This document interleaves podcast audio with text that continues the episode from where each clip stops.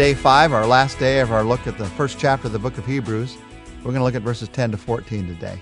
And as I read these verses for you today, I want you to listen for two words. They're going to come up a couple of times. I want you to listen for the words, you remain. Starting in verse 10. He also says, In the beginning, O Lord, you laid the foundations of the earth, and the heavens are the work of your hands. They will perish, but you remain. They will all wear out like a garment. You will roll them up like a robe, like a garment, they will be changed. But you remain the same, and your years will never end. To which of the angels did God ever say, Sit at my right hand until I make your enemies a footstool for your feet? Are not all angels ministering spirits sent to serve those who inherit salvation? These are verses again about Jesus and who Jesus is in our lives and the difference he makes. And these words that come up twice in these verses are extremely powerful for our everyday lives. The words, you remain. First, he applies them as he talks about the world perishing. He says, This world will perish. All these things, the heavens and the earth. He's not talking about heaven where God lives in this case. He's talking about the heavens that we see, the stars and the planets. They will perish, but you remain. The Bible tells us very clearly that one day God is going to do away with this creation and he's going to make a new creation, a new heaven, and a new earth. So, although Jesus laid the foundations of this earth, laid the foundations of the heavens, this world will not last. He, he gives us a very simple picture. They will all wear out like a garment. Now, if you want to make that more complicated, if you're somebody who loves the science of what happens in creation, what he's talking about there, in one sense, it's a poetic picture of the second law of thermodynamics. That second law, those of you who have uh, had to live in this world know, that means all energy is wearing down. Nothing is getting greater and greater. You can't create new energy. You start something at a certain level and it degrades. We see that in all of creation. It's all wearing out like a garment. I'm not saying in our own personal lives we don't see things get better sometimes. We're talking here about creation. We're talking here about molecules. We're talking here about energy. And it's wearing down. It's winding down. This world is not going to last. It's going to perish. But Jesus remains.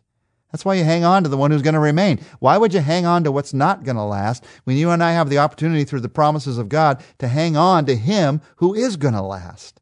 This world will perish, but Jesus remains. He gives us another picture. He says, This world will be changed, but Jesus remains.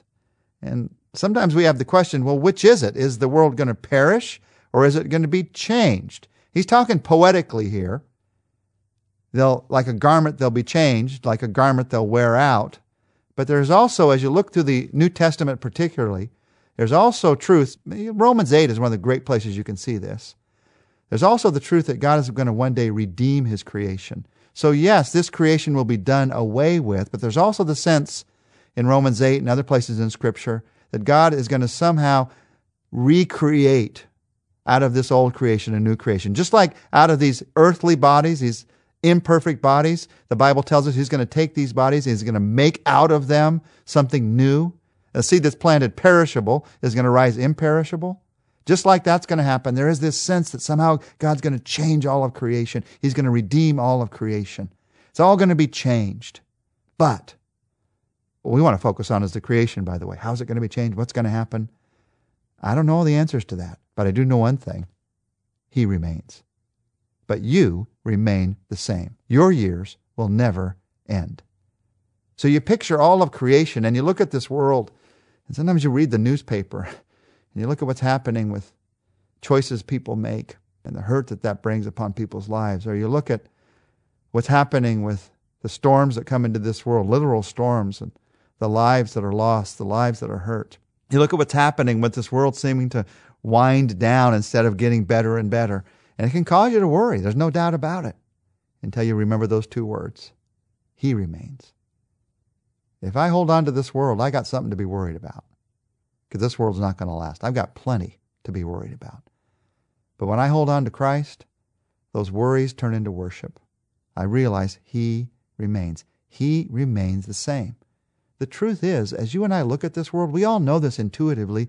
This world needs to be changed. It needs to be redeemed. It needs a do over. It needs to be redone. And Jesus is going to do that. But Jesus remains. Now, what does this mean for your life? Jesus remains. If he remains through the end of time, that means that he remains through any circumstance that you're facing. He's going to be there for all eternity. So if right now you're wondering, you're doubting, can he carry me through this circumstance? He is the God who's going to be there. He remains through the end of time. So he will remain with you through this circumstance. You can count on it. Jesus remains. What does that mean? If he remains through the change of everything, that means he remains through whatever changes you are facing. Sometimes we get comfortable with who God is in the circumstances we're in at that moment. And we see how God can work in our lives in the job that we're in, or in the place that we live, or in the family that we have, or in the relationships that are working. But what happens when the job is lost? What happens when we have to move? What happens when we lose someone in our family, or a relationship is lost? He remains. Through all of that change, He remains. He is still there. There is no change of circumstance in your life that can take that away. And you may have been trusting in the circumstances more and more because they got more and more comfortable. If you're uncomfortable in your circumstances right now, I want to remind you, He remains. He remains. So, as we come to the end of this first chapter, let's sum it up. It's sort of like the post-game report at the end of a football game. Let's let's review the score. In verse 13 and 14, he comes back to it and he says, to which of the angels did God ever say, Sit at my right hand until I make your enemies a footstool for your feet? Are not all the angels ministering spirits sent to serve those who inherit salvation? Who are angels? They're ministering spirits. Now, I love the picture here. You can get caught up in this picture. They are sent to serve those who will inherit salvation. If you're a follower of Jesus Christ, that means angels in some way are serving you. But notice it says to serve those who will inherit salvation. Those angels have been serving you all your life in ways that you've seen and not seen. All of your life. I know we can get caught up in talking about that for months or even years. But let me just remind you that the word angel here, they're ministering spirits. The word angel literally means messenger. They're sent to bring messages from God. In fact, the Greek word is angel, angelos. They are the messengers of God. The Hebrew word that we translate angels means messenger. We've just taken the Greek letters and put them into English letters. But if you really translated this word, every time you saw the word angel in the scripture, you would translate it into messenger. They're bringing the good news. They're bringing God's message into our lives, and then we get to live out that message. Who are angels? They're ministering spirits. They're servants of God. Thank God that they're serving us. Just as we thank God that people are serving us and that we get to serve others. And who is Jesus? One more time, He's sitting at the right hand of the throne of God. And notice he says here, where all of his enemies will one day be at his feet. What a picture. The Bible tells us that one day every tongue will confess that Jesus is Lord. Those who served him, those who didn't serve him, those who loved him, those who were his enemies. When you see Jesus for who he really is on that throne, you can do nothing else but confess him for who he really is. Jesus is Lord. So, with that in mind, who Jesus really is, I want to go back to those two words. And as we pray together, as we close this day, I want us to remind ourselves in prayer of those two words He remains. Jesus, you remain. Would you pray with me? And just in faith, just say, Jesus, I recognize today that no matter what circumstances I'm facing, you remain. You will remain with me through that circumstance to the other side of that circumstance. And even if that circumstance involves my entire life on planet Earth, you remain beyond that all the way into eternity.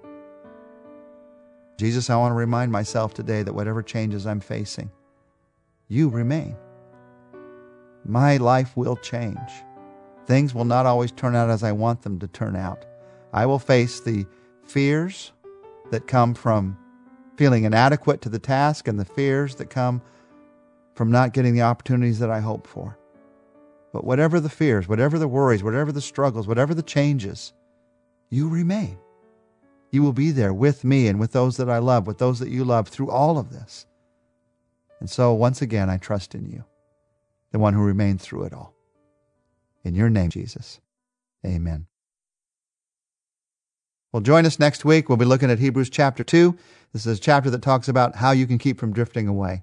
It's a chapter that goes more in depth into the truth of who Jesus really is and how that truth touches your everyday life.